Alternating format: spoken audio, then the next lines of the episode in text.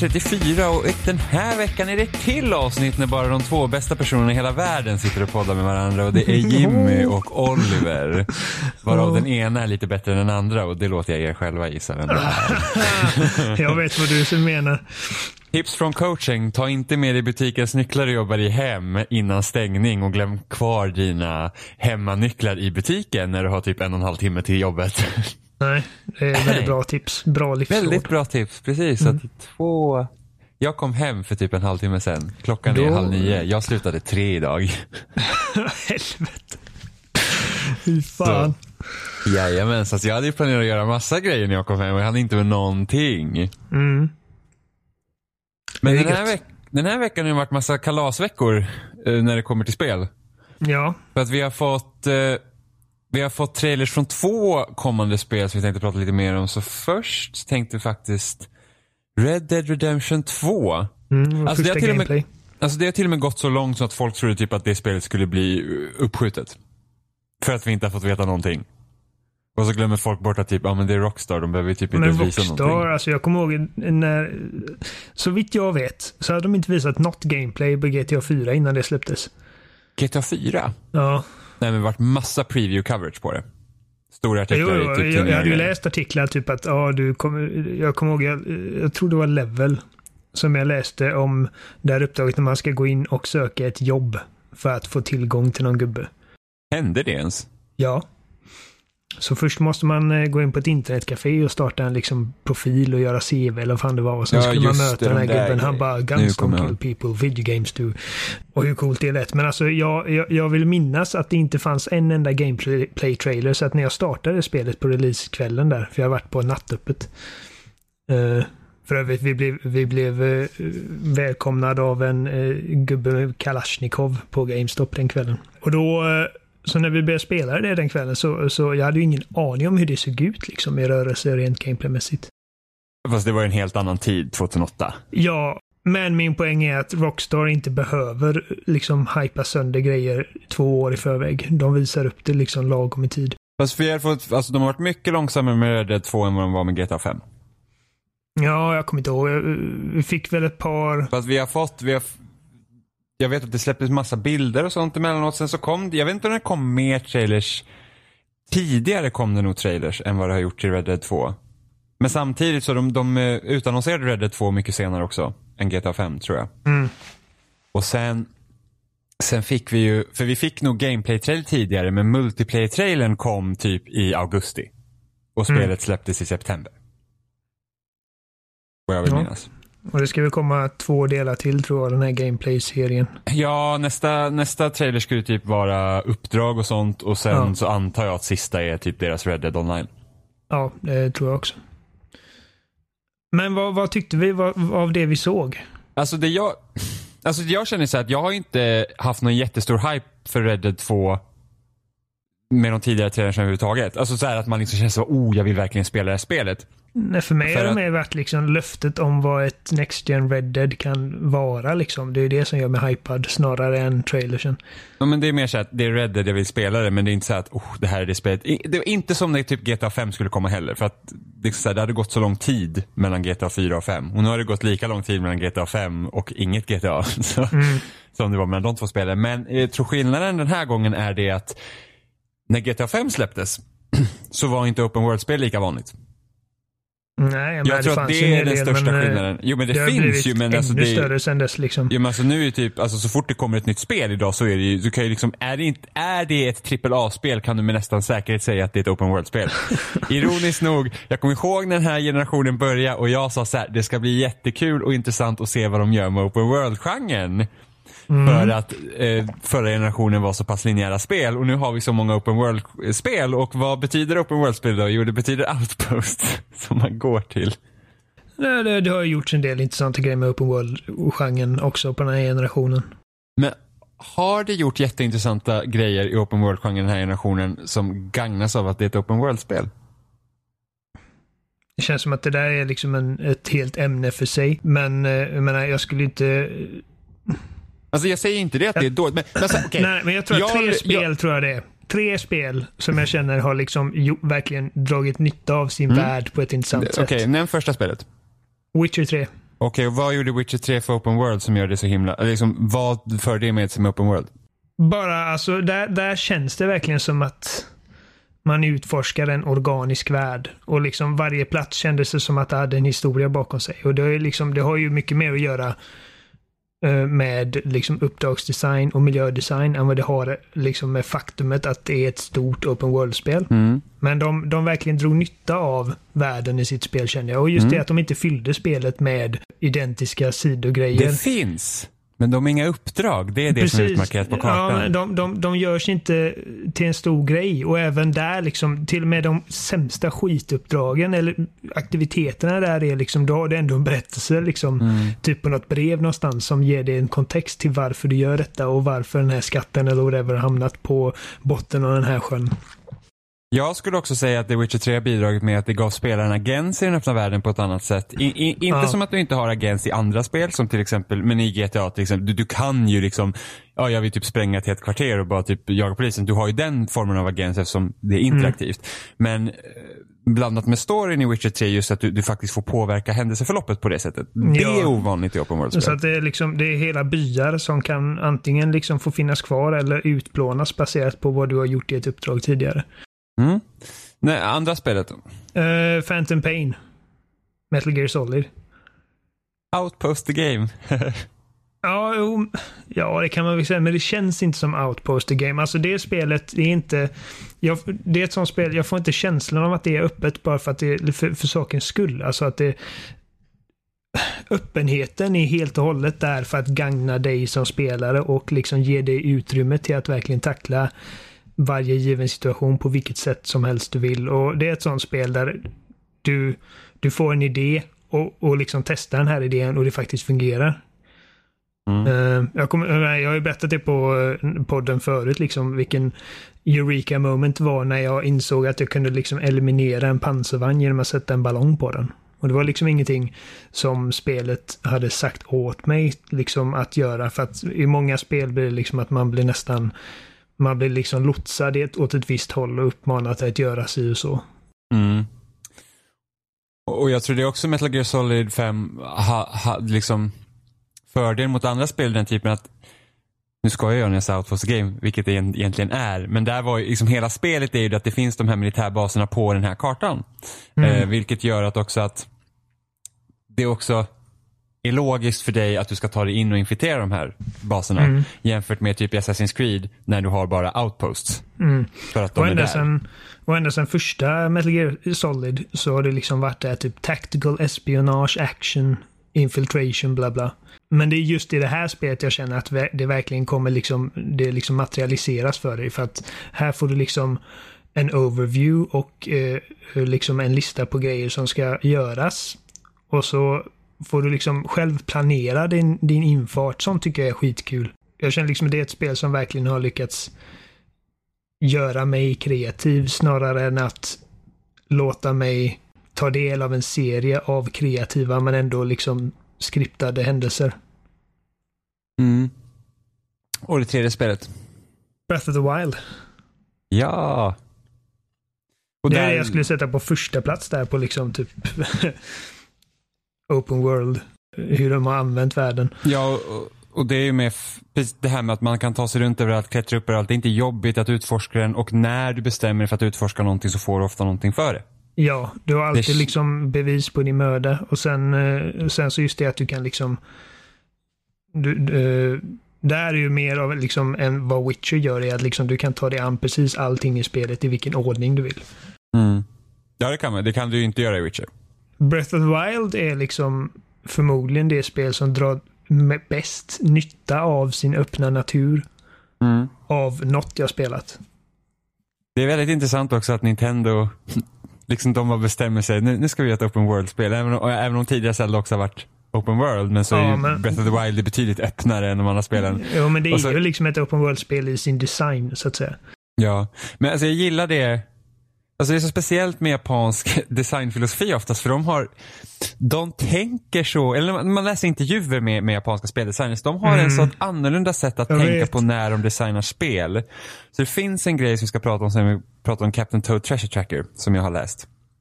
Eh, Som är bara så, här, så typiskt japanskt. Som man så Självklart är det så ni tänker. Det är liksom där det hela hänger på. Inte liksom att ni vill göra den här grejen och tänka så, utan just den här lilla detaljen som vi har tänkt på som inte så här, när man, man liksom läser amerikanska spelintervjuer, det är helt annorlunda hur, hur, hur de liksom tänker kring när de designar spel. Det är liksom kanske att, ja men vi vill kanske utforska det här om man inte gör det här. Men, men med japaner det kan vara så att, ja men den här karaktären är ju så här och därför valde vi att göra så här och det kändes ju bra.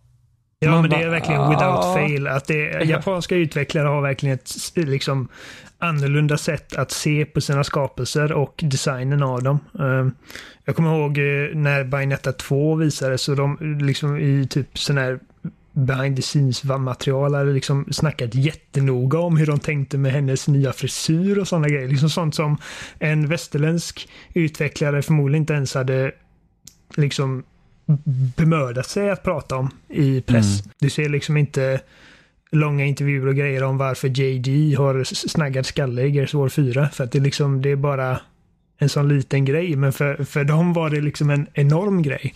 Mm. Att Bayonetta nu är korthårig liksom. Och det, ja, det, det är roligt. Det är väldigt märkligt. Ja, men vad, vad, vad tyckte du om Red Dead-serien då? Ser ut som Red Dead.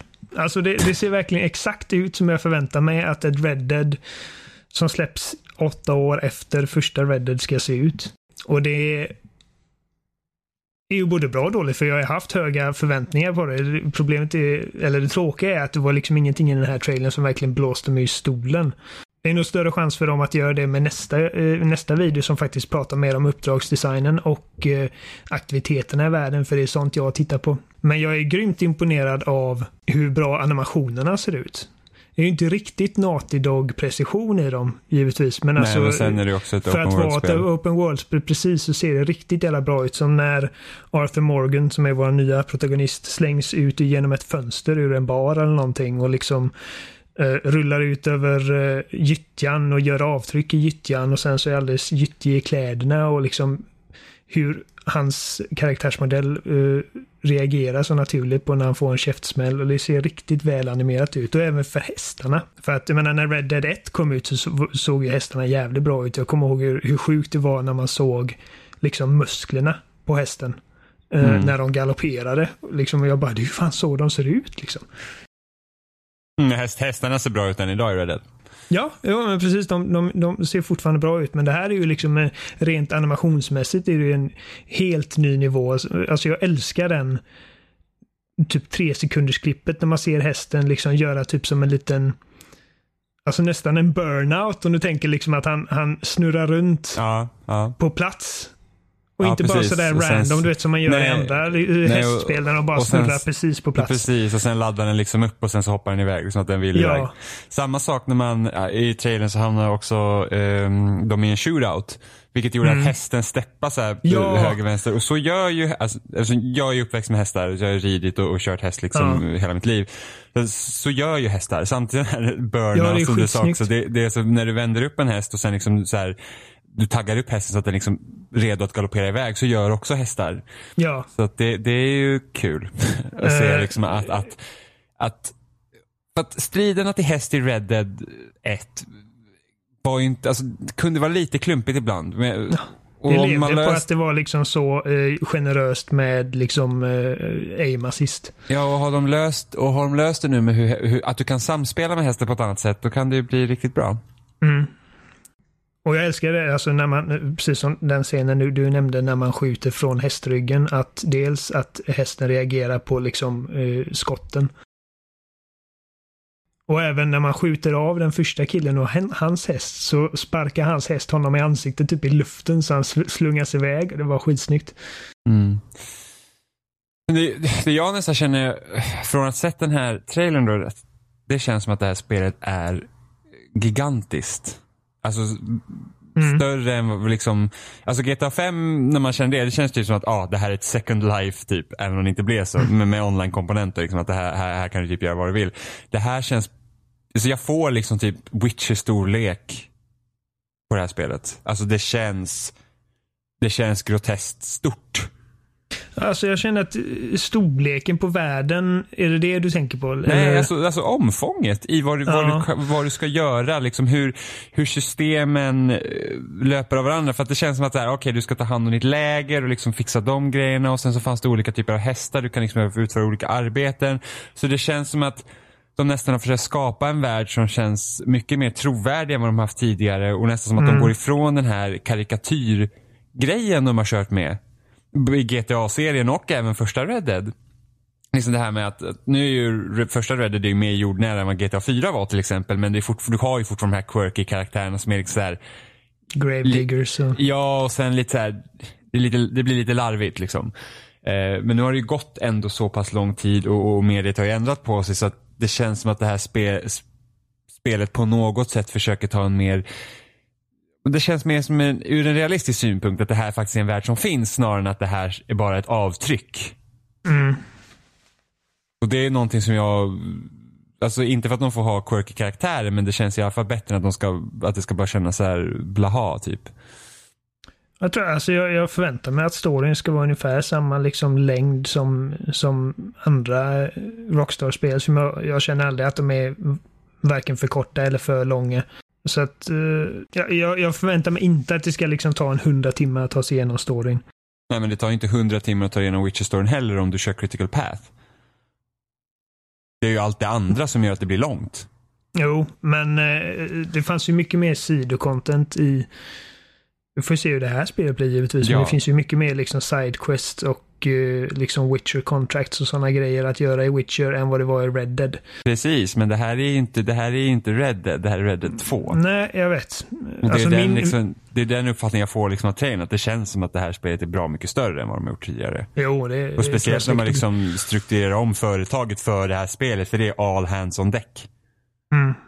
Det, det finns liksom inget, det finns inget GTA 6 i utveckling just nu. Det är Red Dead 2 som gäller. Så att eh, min, min största takeaway är väl att uh, rent tekniskt ser det riktigt bra ut givetvis. Annars så ser det ut som Red Dead. Ja, eh, det, det är väl två små så här orosmoln jag har.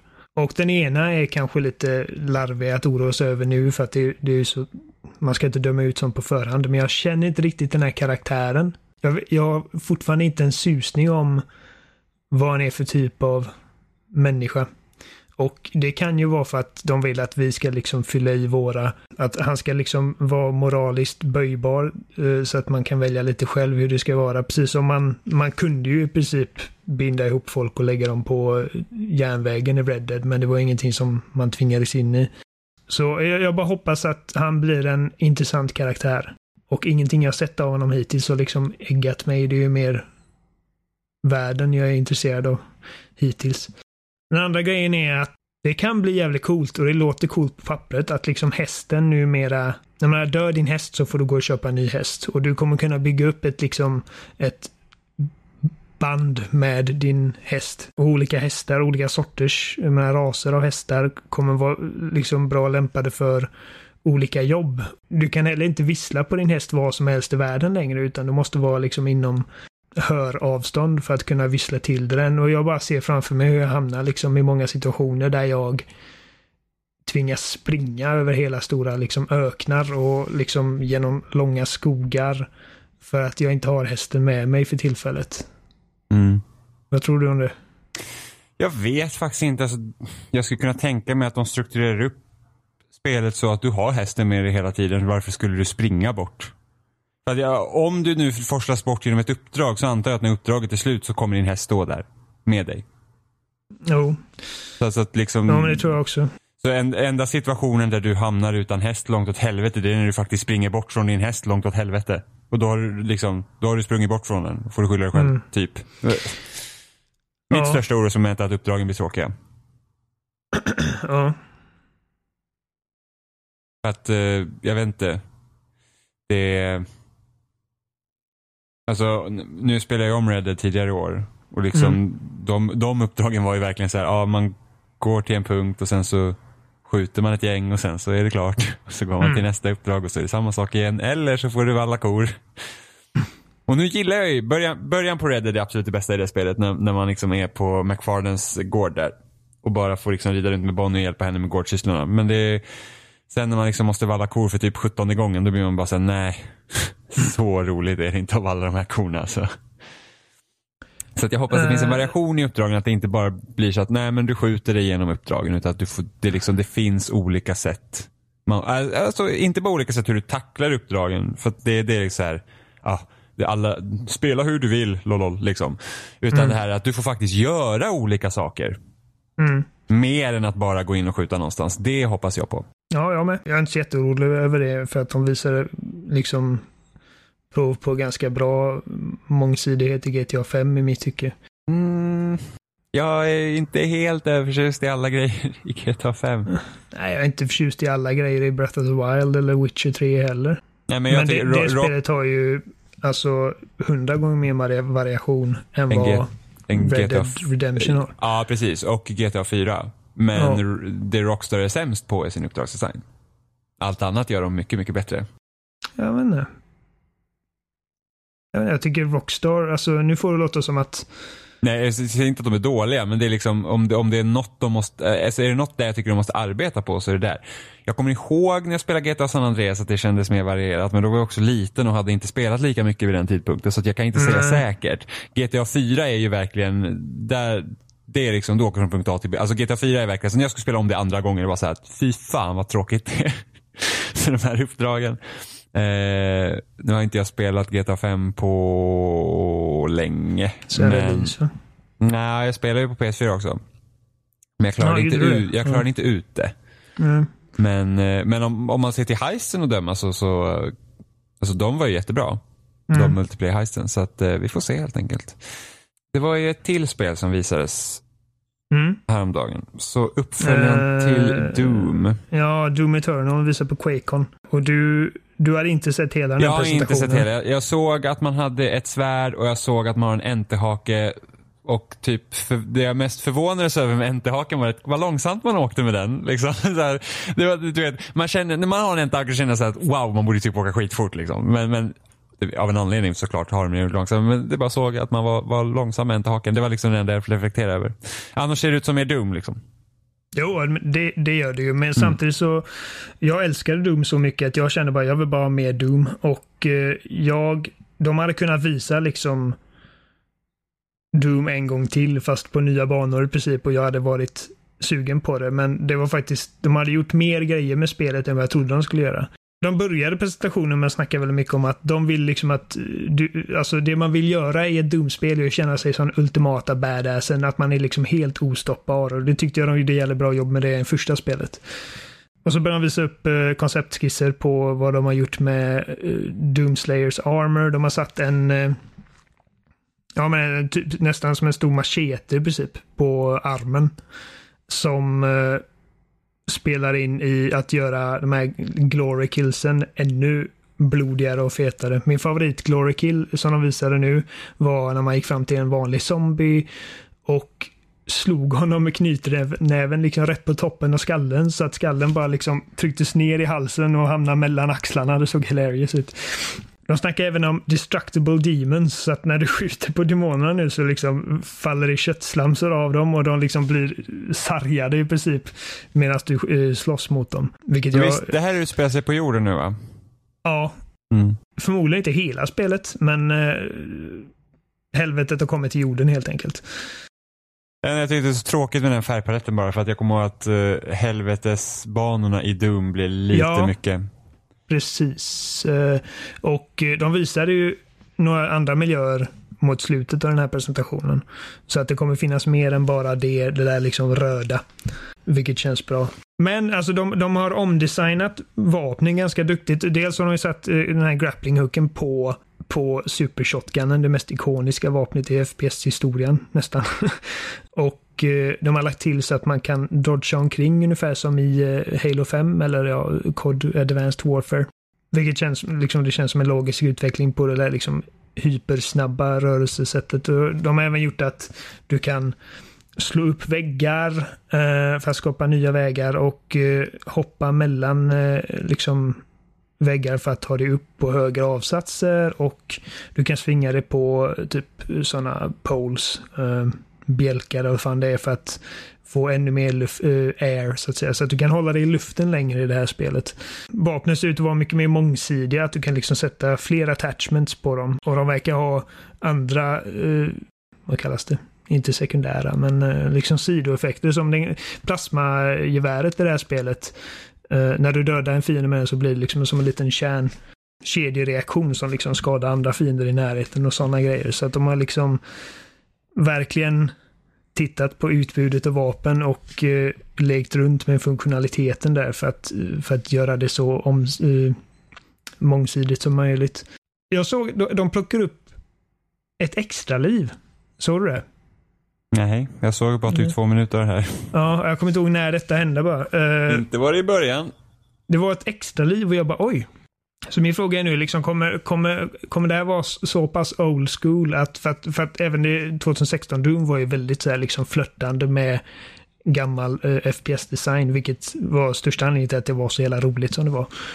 I en värld post modern military shooter liksom. Men men, eh, det kan ju också vara så att detta är liksom typ alltså Ultra Nightmare svårighetsgraden. Mm. Att uh, man, okej, okay, det, det, är jättesvårt och du har extra liv och ifall du får slut på extra liv så är det kört. För att det fanns, Ultra Nightmare i första var ju att dog du en gång så är det kört. Jag tror inte ens det var någon, en enda jävel på id som lyckades klara det. Uh, så de kanske har tittat på det och sagt att ja, men vi vill ha liksom en så här riktig hardcore svårighetsgrad men ändå någonting som är liksom realistiskt att klara. Och då kan extra, extra livssystemet vara något att ha. Mm det allra sista de visade massa detaljer. Liksom. Det, det, man har liksom typ en raketkastare på ryggen nu som verkar ersätta granatsystemet och gadgets. De visade massa nya olika fiender och... Eh, men det de avslutade med var det som verkligen, det var det som var mest iögonfallande var liksom att du fick, ett upp, fick upp en liten ruta på din heads-up display där det stod invasion incoming. Och det spånade in typ två, tre så här supermonster som kontrollerades av andra spelare. Så i Doom Eternal kommer du liksom Dark Souls-style kunna bli invadad av andra spelare i kampanjen. Mm. Och jag tycker det är, är ganska...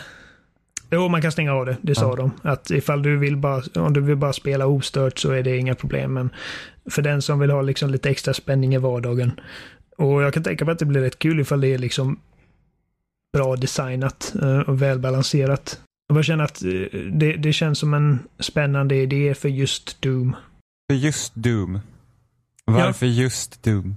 Bara för att det är så hypervåldsamt och man är en sån jävla alltså, monstermördarmaskin. Liksom att det är meningen att man ska känna sig liksom helt unstoppable. Vilket det, det lär mig ju känna sig ännu större liksom när man, när man slaktar de här andra spelarmonstren. När man blir slaktad av en annan spelare? Ja, det, ja precis. det är frågan hur det, alltså, jag antar att den som invadar kan ju förmodligen inte typ öka sitt liv eller något sånt, eller ta upp kanske health packs och sånt, utan den har ett visst liv. Så det blir som ja, en fiende mer eller mindre. Det föreställer jag mig också, precis. så här, liksom, tänk om du är supergrym på det spelet så bara invadar du en massa noobisar. Kommer inte ens ja, vidare. Fan, Ultra Nightmare direkt. Ja, men då stänger du av det bara. Uh, men, ja, fast, alltså, då missar du ju ändå en del av spelet också. Jo, men det är det jag är mest orolig för. Att folk kommer ju vara riktigt jävla kukiga där. De kommer ju typ kampa runt hörn och liksom... Ja, men det beror du lär ju veta när du blir invadad. Jo, man, ja precis. När man blir invadad får man ju reda på det. Uh, mm. Jag bara hoppas att de har gjort det så att man liksom inte kan griefa folk. Ja, men det pratar de om i Fallout 76. Mm. Det är att du, eh, om du skjuter en annan spelare, då får den spelaren avgöra att ja, vi hamnar typ i krig med varandra så vi dödar varandra och så kan man få pengar, XP eller vad som helst. Men säger den andra nej och, och spelaren dödar honom ändå, då får man ingenting för det. Mm, intressant. Det, det, är ett sätt för att motverka griefing så att det inte bara ska gå in och skjuta. Det är så att någon skjuter på dig, du får veta det. Så okej, okay, nu är det en annan spelare som skjuter på dig. Vill du liksom accepta duellen typ? Och så får man säga ja. Och då liksom slåss man och då får, droppar man väl XP-vapen eller vad som helst. Då säger du nej och du dör ändå, då, då, då tappar du ingenting. Så, att, så spelaren som liksom, ja, om inte nu någon bara vill vara svinig och döda folk ja, så precis, får ju ingenting ut av det. så eh. det motverkar de som faktiskt spelar det för att liksom spela det som det är tänkt att spelas. Men det gör liksom ingenting för de som bara vill vara en, en mupp. Ja, Ja, precis. Men det är ändå så här. Men ja. det låter ändå som en, en rätt intressant ja, kompromiss. Även om jag ändå hade velat att Fallout 76 verkligen skulle vara så här hardcore survival, DayZ, H1Z1 grej. Men det är det inte. Han sa att det var softcore. Så Ja, jag vet, jag vet, jag vet. Men det är liksom så här. Alltså det är verkligen soft, soft, softcore. Liksom mer åt det hållet. Alltså, Fallout 76, beroende på hur de gör det, men det lutar liksom mer att det blir mer som en co-op upplevelse snarare än en intressant eh, eh, interaktion mellan människor. Liksom, både, alltså, Mm. Det är den spänningen. Du har ju inte spelat DayZ. Eh, Nej. så det är, den, det är den spänningen man får när man ser någon annan spelare och säger shit, vad gör vi liksom? Sen så eh, såklart Daisy har det hänt många gånger så att man liksom, det är någon jä- liten jäkel, spelar Daisy hela livet, sitter typ längst upp på ett jävla berg med en sniper, bara, "Ah, jag ska bara skjuta ner någon för att fun. Mm. Så att det, men eh, några av mina mest minnesvärda liksom, spelhändelser är typ i H1Z1 när jag och Capus spelade. Och, och, och på den tiden när det inte fanns så mycket vapen i spelet utan det var så här, du har pilbåge och sen om du har tur så kanske du hittar en pistol men du har inga skott. Och, liksom, och, och man går runt med en tom pistol och bara siktar på en annan spelare och bara säger jag skjuter, jag skjuter och man vet man har inga skott men det har inte den andra spelaren någon aning om. Och liksom paniken som utbryter. Alltså sådana interaktioner är jag intresserad av. Och det hade varit kul att se en AAA-utvecklare göra det men det blir inte riktigt så. Även om jag ser väldigt mycket fram emot Fallout 76. Ja. Ja, men det blir väl kul.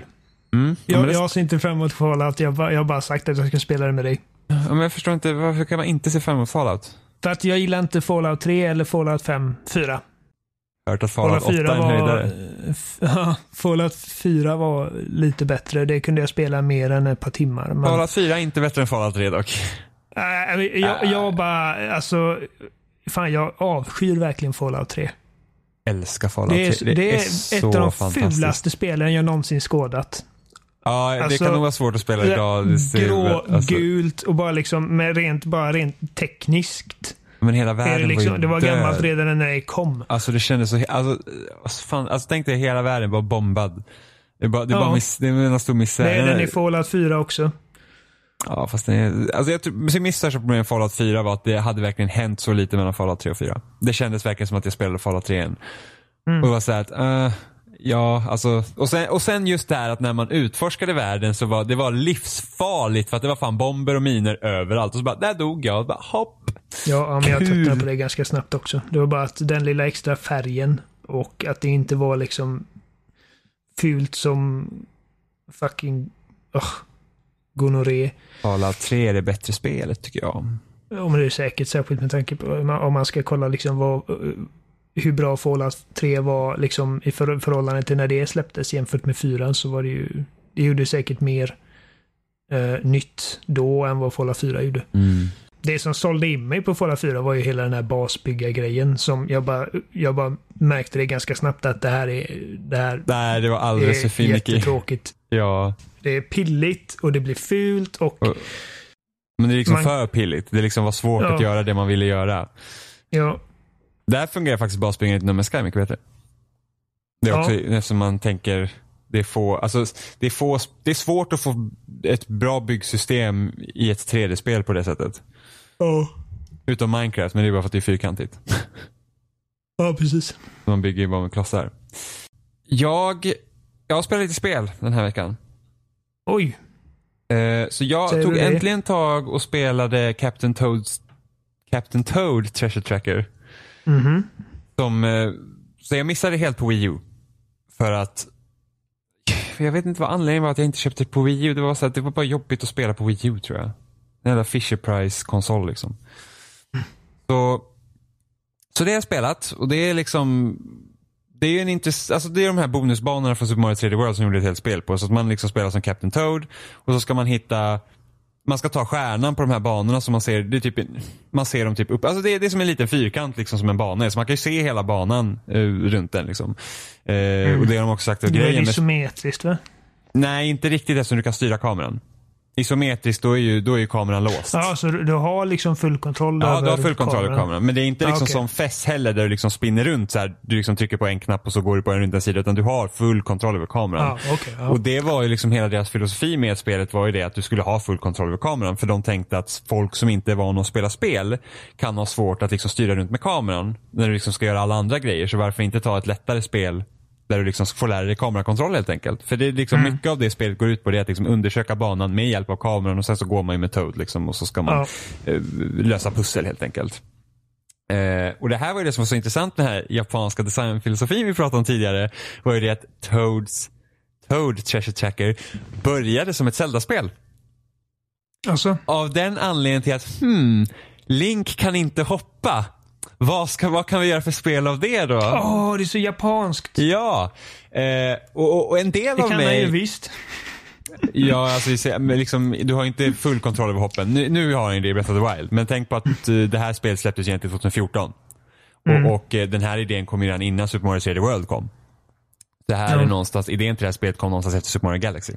Så det var, det var liksom en idé för ett Zelda-spel som sen blev en, en sidogrej i ett Mario-spel Ja. som sen blev ett stort spel. Ja, så att det var liksom tanken var det att du skulle spela som Link och, och, och du skulle liksom inte, du kan inte hoppa utan då, då blir de här kartorna blir som då Dungeons i spelet. Och där tänkte jag att det hade ju varit skitintressant om de faktiskt hade gjort ett Zelda-spel i den här, ja men tänk dig typ att det hade kunnat se ut som typ Wind Waker för det där, den grafiska stilen passar väldigt bra. Och sen så kan du tänka dig att de här nivåerna hade varit som tempel och då säger att ah, men du måste gå till den här sidan av templet först för att kunna få den här uh, itemet så att du liksom kan öppna upp den här sidan av banan för att komma vidare. Men liksom så små minitempel per bana liksom. Eller som ett, ett, ett, ett pusselrum i ett Zelda-spel. Med, med den vyn så att det liksom blir som ett, eh, ett Zelda-tempel i mikroformat. Och det hade ju kunnat bli typ som Hitman Go eller Lara Croft Go. Ja, men Liksom jag, när, när du typen av- berättar om detta så jag kan absolut se framför mig hur ett Toad Treasure Tracker-spel i Zelda-estetik och liksom den, det formatet hade kunnat fungera jättebra. Även som ett typ mobilspel eller någonting. Ja. Men just att de kom fram till det. Han kan inte hoppa. Nej, jag vet. Det är så sjukt. Så, så att, det hade varit fantastiskt för det hade blivit som, då hade ju, för pusslen är inte så svåra just nu i spelet. Det är liksom, jag har inte haft något problem med det i alla fall. Eh, och hade man då lagt till liksom den, en till nivå liksom med, med lite fler items och sånt man kan hitta på banan och låsa upp sig, då, hade- då hade man kunnat kanske ta upp spelet en nivå. Nu har inte jag klarat ut spelet än. Så att jag vet ju inte hur mycket, det, hur mycket svårare det blir. Men hittills har jag inte haft några problem i alla fall. Anledningen till att det inte, det här är också så japansk grej, anledningen till att det inte är ett Zelda-spel är för att de, när de skulle göra, för de tänkte att det inte skulle vara som att du ska inte kunna liksom slåss på samma sätt. Och, och, och Toad, i det här spelet när du kommer till spelets bossar så måste du ofta undvika bossarna genom att gömma dig och sen får man liksom göra lite andra grejer. Och sen typiskt Mario-grejen, du kastar en grej typ tre gånger på dem. Anledningen till att det då inte fortsatte att bli ett Zelda-spel här var att nej, för Link är lite för modig så han skulle bara vilja slåss. Så att det skulle inte funka bra om han skulle gömma sig för bossen. Så det är liksom hela anledningen till att det gick från att vara ett Zelda-spel till ett eh, banor i Mario till Toad. Så det är såhär what? Ja. Men det är jättekul. japaner. Dock är det väldigt förvånande över att det faktiskt var ett Wii U-spel från början, att det inte utvecklades till 3DS i första hand. För att det känns som att det är så typiskt bärbart med tanke på att de här banorna är så pass korta som de är. Mm. Så det, nu, nu har jag så att när jag har kört igenom banorna så har jag gjort liksom allting på den. Jag, jag ser alltid till att få, det finns tre diamanter på dem man ska ta. Och sen så finns det typ ett bonusobjektiv som du inte får veta på förrän du har klarat banan eller inte. Och då, du kan klara bonusobjektet första gången du är på banan men du vet inte vad det är förrän du har klarat banan. Ja, okej. Och sen så, när du har klarat banan, då får du typ så här om det är typ eh, Find Waldo, så då är det en liten så här pixel toad du ska hitta på banan. Och trycka på Ah. honom. Och liksom, så de grejerna har alla gjort. Så att då, då, då, går ju, då blir spelet lite längre. Men eh, annars, som en bana kan du vara klar på typ fem minuter annars. Om du liksom bara går igenom dem. Eh, så, så att det är ju ett perfekt bärbart spel. Därför är det så konstigt att det var på Wii U. Nu finns det ju både på Switch och 3DS. Så nu är det ju bärbart eh, gånger två. Men eh, men det är väldigt, det är faktiskt förvånansvärt bra. Jag, liksom, jag trodde inte att det skulle vara så bra som det är. Eh, väldigt skönt att bara kunna slappna av till när man har liksom spelat typ Rainbow Six eller något annat här, som kräver ens fulla fokus. Mm. Så att det, Ja, är, roligt. det är skitbra. Och sen har jag också spelat Dead Cells. Yes. De har gått ur Early Access på PC och äntligen kommit till konsol. Och det här är ett till spel i raden av alla de här Metroidvania-spelen som typ alla släpps nu under augusti med typ Guacamelee 2, du har Death Gambit och sen tidigare har vi fått Hollow Knight och sen det här eh, Bloodstained pixelspelet också. Som kom Mm, in, innan det riktiga Bloodstained ska komma. Så det här, men det här är inte ett Metroidvania i den mån att, ja just det, Chasm kom också. Som också är typ en så här random genererat spel. Eh, men grejen med det här är att det är inte ett Metroidvania i den stil att du faktiskt har en värld som du upptäcker och sen så går du tillbaka och liksom låser upp nya dörrar och sånt. Utan det här är en roguelike i stil med typ Binding of Isaac, Spelunky, eh, Enter the Gungeon, eh, det där dansspelet som jag inte kommer ihåg vad det heter nu. Som- som man hoppar med i rytm. Vad fan, det har jag ju spelat jättemycket av. Ah, ja, sak samma. Så att det är liksom så att du, du, du, du, du kör liksom spelet, du dör, du börjar om. Helt enkelt. Och sen Crypt så... of the Necrodancer. Precis, Crypt of the Ja. Necrodancer. Ja. Precis, jättebra spel. Eh, och så att, så att du dör, du börjar om. Men det är inte roguelike i den grejen att du verkligen börjar från noll utan du får liksom du kan låsa upp blueprints till nya vapen. Liksom, för att spelet är uppdelat i olika regioner så att när du kommer till en ny region då kommer du liksom typ till ett mellanläge där du liksom får typ, ja, hela dig, eh, banka dina grejer du har hittat och sen så när du dödar fiender så får du cells. Inte all, alla fiender droppar inte cells, inte som i Dark Souls eller Bloodborne utan, utan vissa fiender droppar cells emellanåt. Och då kan du liksom uppgradera dig som att, ja men jag vill kunna ha fler health potions på mig, jag vill, när jag börjar om spelet då ska liksom, av de vapen jag har låst upp så ska det kunna bli random vilket jag får. Fast som det är just nu så börjar du med ett svärd och sen så får du antingen välja en pilbåge eller sköld. Och sen så låser du upp vapen som det blir vanligare att de droppar i världen när du springer runt. Det är så du låser upp vapen. Men sen kan du också låsa upp en perk så att ja, men du får ett random svärd varje gång. Så, så att det är liksom på det sättet det fungerar. Så att du uppgraderar ju inte karaktären att du går upp i level och blir starkare. så, Utan det gör du medan spelomgången håller på. Liksom. Eh, vilket gör att det kan bli lite tjatigt ibland när man, som jag, inte är jätteduktig på det och dör och så måste man springa igenom första området så hur många gånger som helst. Och bara, åh nej. Men det spelet har till sin fördel är att det känns jävligt bra att spela. Alltså det är Alltså striderna är verkligen snortajta i det här spelet. Alltså det känns bara bra att svinga svärdet och, och skjuta med pilbågen och så finns det massa olika roliga vapen. Och sen just med det att när du också springer igenom världen och du hittar olika vapen hela tiden så får du hela tiden olika builds. Och du vet ju att jag är ju sån så när jag hittar mitt favoritvapen då kör jag mitt favoritvapen och sen skiter jag i alla andra vapen som finns.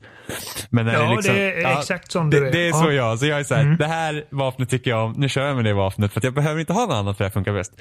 När spelet är som det är just nu så kommer det bli att en, en spelomgång är inte den andra lik. Så det blir att man får köra hela tiden med olika vapen. Men det sätter ju också problem för spelet emellanåt för att ibland kan du ha sån jävla otur med vad du får. Att det är liksom bara så här, vilken jävla pissomgång man sitter med. Det är så här, jag hittar inga uppgraderingar. Det är liksom så här, ibland, ibland bara strösslas de över det. Så man, man kan upp så här att jag gör mer skada, jag får mer liv, liksom allt sånt. Liksom, ibland så kan man hitta hur många sådana på rad som helst. Man bara wow, fan vad bra. Och, och en gång så gick jag så här, hela första nivån, hitta ingen. Och bara så här, jag är ju skitklen. För att du måste ju alltid möta om alla bossar hela tiden när du går vidare. Så att det är så att, det är inte som i Dark Souls att man dödar en boss och sen är den död. Utan det är så att jag kommer till första bossen och sen måste jag döda honom och sen får jag gå vidare. Så jag har inte klarat spelet än. Jag har klarat första bossen en gång. Och då hade jag en jävlig tur med dropsen på, på mina vapen. Jag hade skitbra bild då. Och jag har liksom inte fått den samma eh, Okej. efter det. Så att det och jag, man, man, sen blir man ju bättre efter ett tag också så att det, det, man blir bättre på att undvika. Men, men det är ju samma den här grejen. Du vet, du vet ju typ Bloodborne när, man, när bossen har typ en millimeter liv kvar och man bara det är så jävla nära. Ja, att man bara nu jävlar ska jag bara... Ja, man blir otålig och bara jag ska bara få in den där sista träffen sen död. Det händer ofta i Dead Cells. Ja. Eh, och jag saknar en uppåtattack. Man, kan- man kan bara attackera åt vänster till höger, vilket är jättejobbigt när det är flygande fiender. För att de Ja. liksom flyger runt dit och man säger, hur fan ska jag nå den där då? Men annars är det bra och gillar man roguelike så tror jag att man ty- kommer tycka om det här väldigt mycket. Men eh, ja, det var nog allt jag hade att säga om det. Castlevania roguelike. Ja, men typ. Mm. Och sen, jag tror, en sak som faktiskt förvånar mig med spelet också är att man tänker den här typen av spel lite så här allvarligt, så storymässigt bara. Nu, nu det är ingen så här superstory här utan man, man kan typ hitta lite så här, man kan undersöka vissa så här items i världen. Eh, så får man reda lite på vad som typ kan ha hänt. Men det är inte så här typ att åh, melankoliskt allvarligt utan det, det är liksom gjort med typ humor och ens typ egen karaktär kan typ säga, ja ah, men oj här ligger en död kropp. Åh, någon träffade typ Bullseye rätt i huvudet, bra jobbat. Och så gör han typ tummen upp liksom. Typ, eh, imponerad över den som har dödat den här personen då liksom. Så, så att det, det finns en hu- humoristisk touch till det hela. Mm. Helt enkelt. Så Ja, jag att, har eh, hört väldigt mycket bra om det. Jag vet, folk är helt, alltså folk är verkligen så bara, ah, det här är så himla bra. Jag föredrar ju typ Hollow Knight framför det här spelet. Just för att Hollow Mm. Knight passar mig bättre. Just för att det är progression i det spelet. Jag behöver inte börja om varje gång. För att är det något jag inte tycker om så är det om samma sak om och om igen. Ja. Eh, men det här är också ett sånt spel som man bara kan ta upp. Och precis som The Binding of Isaac är på PS4. Det kan liksom ibland när jag startar PS4 så kan jag starta det. Och bara säga, ja ah, men det kan vara kul att köra en run. Det, och samma sak är det här i Dead Cells. Det är så här, men jag kan nog köra en run Dead Cells. Så att, och det är lite sådana spel jag känner att Xboxen behöver ha. Att man liksom, det finns ett spel jag kan ta upp och spela kanske en halvtimme och sen är det klart. Så att man behöver inte dedikera sig så mycket tid till det. Mm. Eh, men det är, men folk, folk gillar det. Jag, jag tycker också att det är bra. Mm. Faktiskt. Kul. Gratulerar till utvecklarna. Som, för det var Kickstarter-projekt va? Sa du? Nej, eh, det, var, det kom ut i Early Access på PC. Jag vet inte om det kickstartade, det kanske har kickstartats, men det kom ut i Early Access på PC förra våren. Ja, okej. Ja, jag kanske har blandat ihop det. Mm. Hollow Knight kickstartades. Kanske det jag tänkte på. Mm. Jag har fortfarande inte spelat Hollow Knight. Nej, du Eller borde, spelat vidare. alltså, det Hollow Knight. är, alltså Hollow Knight är så bra. Det är, alltså, det är liksom, det är Mm. utan tvekan en av de bästa spelen den här generationen. Och det är ett litet team från Australien som har gjort det också. Det är typ sex pers. Och de har typ gjort det bästa Metroidvania som har släppts någonsin. Skulle jag säga. Alltså när, när jag hör folk säga sådana grejer. Så, ja. ja. Ja, men när jag säger sådana saker. Mm. Det är det som är skillnaden. Alltså men det är så bra bara. Alltså det, det är verkligen så här. Wow, alltså just när jag, spel, jag har inte klarat allt i Hollow Knight. Jag, klar, jag har fått det sämsta slutet och jag försökte arbeta mig upp till det. Men det var så att jag kunde inte spela Hollow Knight hela sommaren. Jag behövde spela andra spel. Mm. Så var det liksom så att Alltså bara det att man är typ på timme 20 och kommer till ett helt nytt område. Så bara, jag hade ingen aning om att det fanns här. Jag hade Mm. ingen aning. Så det var liksom, det är bara spelet bara fortsätter att ge och ge. Det är som en dröm. Det är bara så bra. Men Det är lite som eh, Dark Souls när man bara, åh, jag har missat det här stället. Ja, ja men precis. Det är ju liksom lite den känslan. Eller typ att man hittar, bara det att man hittar en genväg i Dark Alltså, inget är så bra när man hittar en genväg i Bloodborne. Och man bara säger Nej, ja, alla det är mina, så jävla alla, tillfredsställande. bara. allt mitt blod som jag Där samlar på är, mig. ja, där är min liksom, alltså de genvägarna är liksom permanent progress. Eh, Alltså typ, hela den här Souls-grejen kan ju typ vara, alltså bland de bästa skräckelementen i spel just med det att skräcken byggs upp med ju mer grejer du har på dig, ju mer du har att förlora. Så blir det liksom farligare och farligare att röra sig fram. Som när jag såg en fiende, jag hade inte hittat en järnväg än och det var en helt ny fiende och en ny fiende i Bloodborne är så här, bara, det är livsfarligt. Så jag tänkte, Ja, så jag, tänkte, jag står på håll och så skjuter jag ju bara på mitt vapen. För att börjar han springa mot mig då har jag liksom gott om tid att springa bort. Ja. Inga problem. Skjuter fienden. Och det bara kom upp typ värsta tentakler över huvudet på honom. Alltså det var verkligen här. Det är Ja, liksom, det. man, tror att något annat ska hända. Ja, man tror att något annat ska hända och så skjuter man så man bara What the fuck? Jag var livrädd. Det kan jag säga det. Jag sprang ju fort som fan till närmsta lykta och bara så här. nu sparar jag och stänger av för att jag är klar för dagen.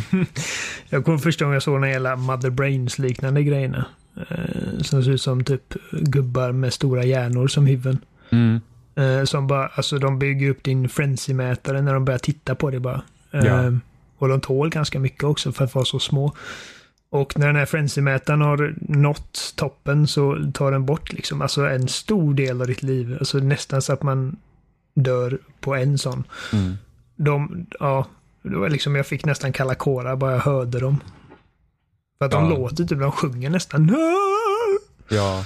Ah, fan, Mm. Bloodborne är ett verkligen ett bra spel.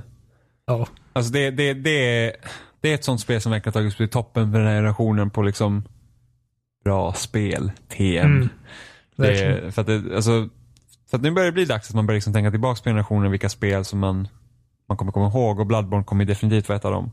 Mm. Men vi har också spelat Dead Space 3. Apropå skräck. Eller brist av skräck, eller vad man nu ska säga. Mhm. För att det blir ju gratis nu med eh, Games with Gold. Och, så, och jag har ju varit lite sugen på att liksom spela om Dead Space. För jag älskar verkligen första spelet. Alltså det, det är ett sånt spel jag håller liksom högst från förra generationen. Det är liksom första Dead Space. Så himla bra. Mm. Och så tänkte jag, men Ja, så här, jag med. fan, sugen på att spela Dead Space. Jag tänkte, jag borde spela igenom alla Dead Space-spel. Och så tänkte jag att jag skulle spela igenom ettan tvåan. Och sen ska vi spela tillsammans trean. Men så var jag så här, fan det är nice med co-op liksom. Så vi började spela Dead Space 3 istället. Ehm, och, och det är, jag tror fan att jag tycker att det är nog, jag tyckte inte att Dead Space 3 var speciellt bra när det kom. Jag Nej, tror nog att jag tycker att det är sämre idag än vad jag tyckte Ja, då. Ja, För att det, definitivt. det är liksom, det är långdraget. Det är liksom... Jag minns inte att det var så här mycket fram och tillbaka, fram och tillbaka, fram och tillbaka. Nej, och det är väl... Och och det är stå liksom, i hissar och vänta vid de här luftslussarna. Och, Ja, och det är liksom för att det är typ, det är öppnare än de tidigare Dead Space, men samtidigt så det jag tycker är styrkan, absolut med första Dead Space, jag vet att första Dead Space fick också mycket kritik för det här, var ju det att åh, alla miljöer är så lika, men det störde inte mig för att det var ett rymdskepp och hela designen som skulle kännas liksom komplett. Det, är liksom, det här är ett skepp, det ska inte se ut som liksom du eh, reser jorden runt. Liksom. Nej, det, det, det är så med. här det här skeppet ser ut. Och sen så i tvåan så, så visst, det blir ju lite mer variation i miljöerna för att du var på den här stora rymdstationen istället. Men det var fortfarande så här, den rymdstationen kändes enhetlig. ja, det och är sen- en rymdstation. Ja men precis. Och sen så kommer det till Dead Space 3 och det är typ så här snö och is. och liksom så här, inget sticker riktigt ut, allt ser likadant ut. Så går man på sidouppdragen och det är samma hangarer man går i. Ja. Så jag var så här, vad fan. Eh, det, ska säga, alltså det börjar ju helt uselt. Alltså verkligen fruktansvärt uselt. Man är två liksom eh, helt random typ military men som är på den här isplaneten. Och allting bara sprängs omkring dig och du faller ner, typ, eh, det blir en lavin och du får liksom, alltså det, det är liksom Michael Bay bara gissar i eh, kalsongerna. Och när man får kontroll över Isaac igen så, så blir man liksom jagad av massa militärdudes och det blir en cover shooter helt plötsligt. Allting är bara så jävla dåligt. Men sen när man väl kommer ifrån, är de på månen eller någonting, jag vet inte, när, de, när man kommer ut i rymden och eh, är fri att utforska den rymden, så då, då tycker jag spelet är som bäst. Alltså, då var det liksom helt okej. Ja men helt okej. Ja. För sen är det problemet med vapnen är ju det att de, de, de som Ja. till hela den här att crafta vapen helt och det uppgradera dem. Nej. Och det är liksom, då är vapnen så svaga att det känns som att, alltså, jag vill inte ens byta vapen typ för att det är så här, jag har ju uppgraderat det här vapnet. Varför ska jag vilja sitta och pilla med ett annat dåligt vapen? Mm. Så det, det är jättetråkigt. Eh, Men, jag- men jag tror också det att, för det jag känner med Dead Space 3, med sättet liksom, om man tänker det här skräckelementen i det, nu, nu blir ju Dead Space mer och mer actionorienterat ju längre det gick.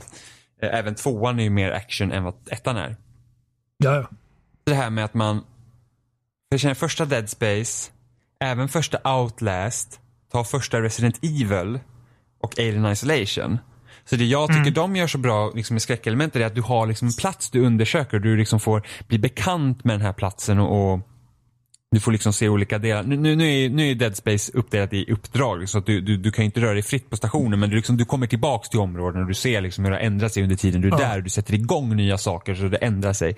Och liksom i Resident Evil 1 så har du hela huset, i, i, i Alien Isolation har den här stationen och, och i, för, eh, i första Outlast så är det här eh, sjukhuset som du är på.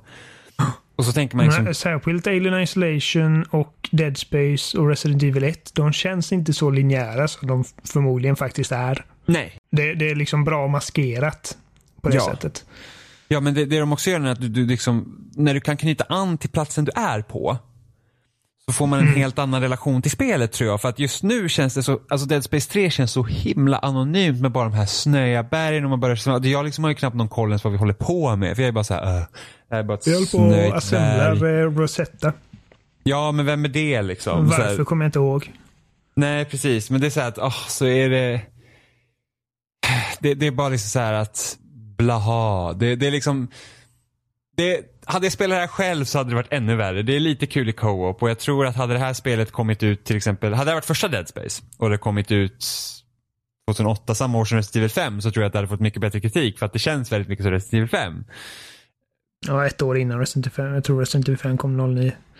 Ja, det gjorde det fan. Ja, men precis. Säg att det här hade kommit ut 08 då var co-op. Så hade, för att det, jag får väldiga Resident Evil 5-vibbar när man spelar i co-op.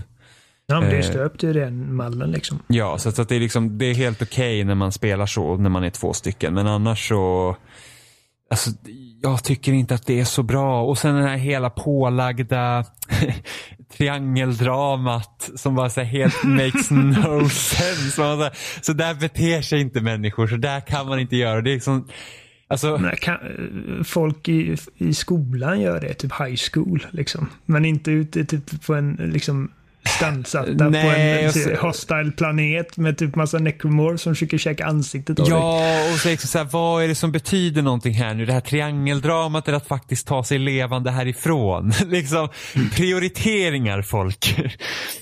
Som typ man, man dödar Ellis eh, kille. Och liksom, och, och, och så, så, och det var så här Carver, den co-partnern Isaac har, var så här att ja men han, här, Isaac dödar killen. Och så bara vad gör jag nu? Och Carver bara, ja men säg sanningen bara. Och det är så här, wow, bra, good advice. Gå, kör Ja. på den grejen. Isaac som är så jävla fumlig och klumpig med orden. Det första han säger till Ellie när hon frågar, var är Connor? Jag sköt honom. Och man va?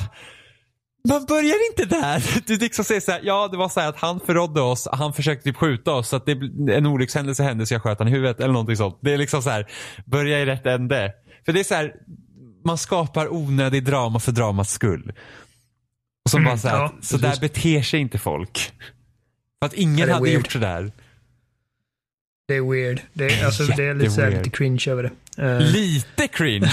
ah, vad- där var, det var Typ sugarcoatat. när Norton, Norton och Isaac liksom bara You have a problem with me och börjar liksom typ buffa upp brösten mot varandra över den här bruden.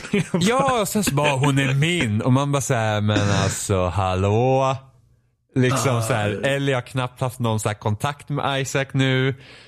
Det liksom, du har sett Isaac i fem minuter, alltså det är liksom så här prioriteringar.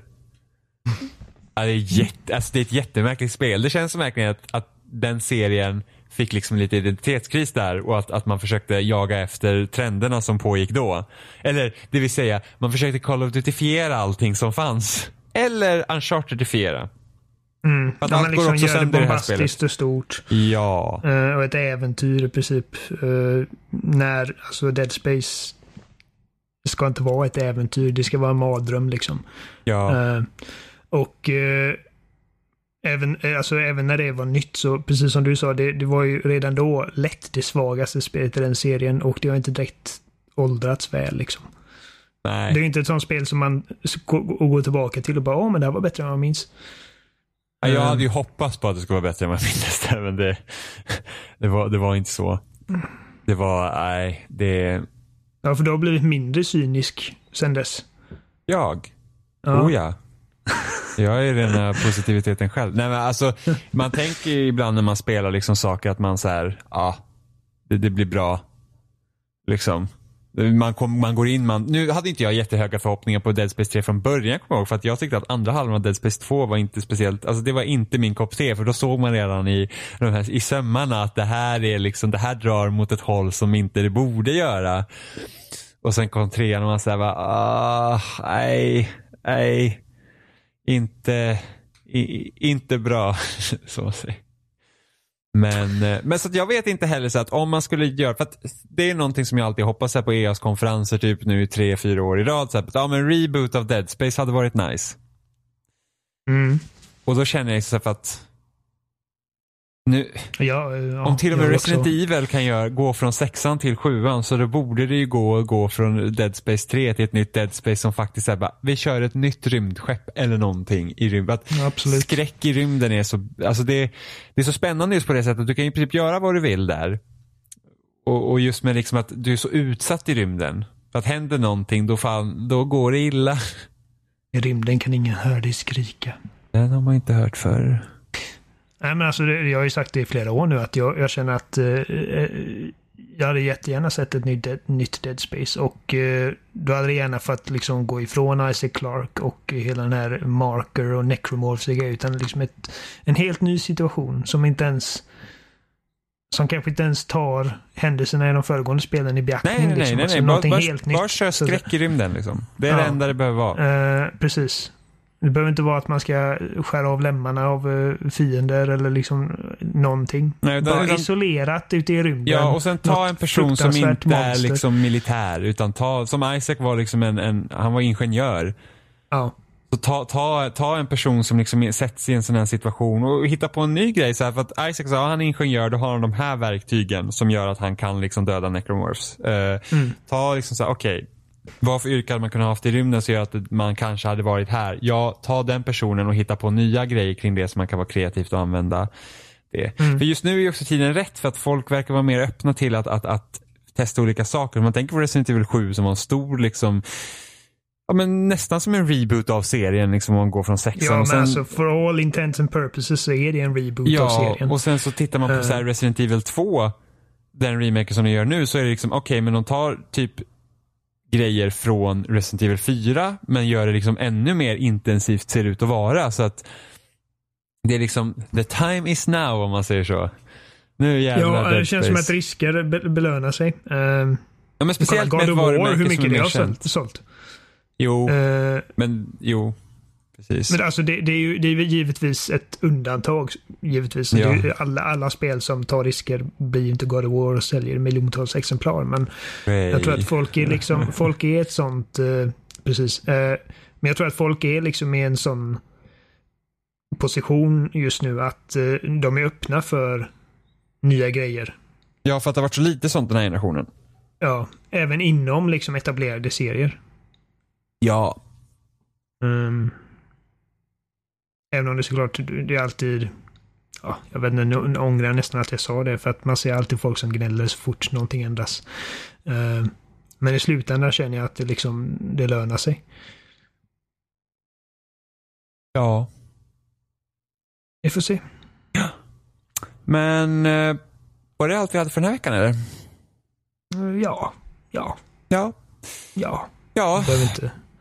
Behöver inte... Ja, nej. Det, Ja. det är bra. då, säger, då sätter vi punkt på det här avsnittet och ni hittar oss som vanligt på spelsnack.com och där har ni också hittat länkar till alla ställen vi finns som din favoritpodcast-app som iTunes eller Google Play eller någon annan av podcastapparna som finns. Vi finns också på YouTube slash spelsnackpodcast.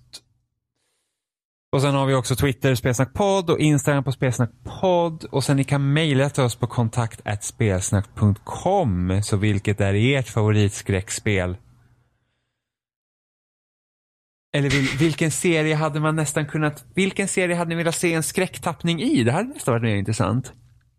Mm. Ehm nu börjar jag fundera på den Nu frågan. har jag börjat också fundera på den. För jag tänkte, mm, det var intressant. Det finns ju skräckelement i flera spel som jag tycker om. Men Ja, hade, men Gears of War. ja, precis.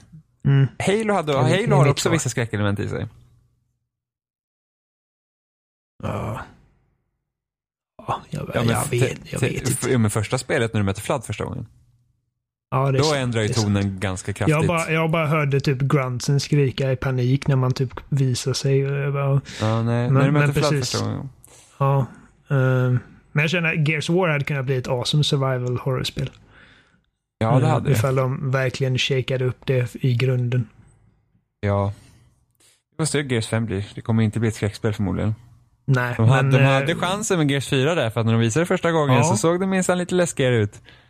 eh, ja, precis. Och även med tanke på att det liksom var den första delen i den serien eh, på den här generationen. Så liksom, ja, kan göra en del. Men, men femman ser faktiskt bättre ut än vad jag förväntat mig. Så att jag, jag hoppas det blir bra. Det blir det kanske. Ja, Ja, men då tackar vi för oss. Säger hej då. tack mycket. Hej.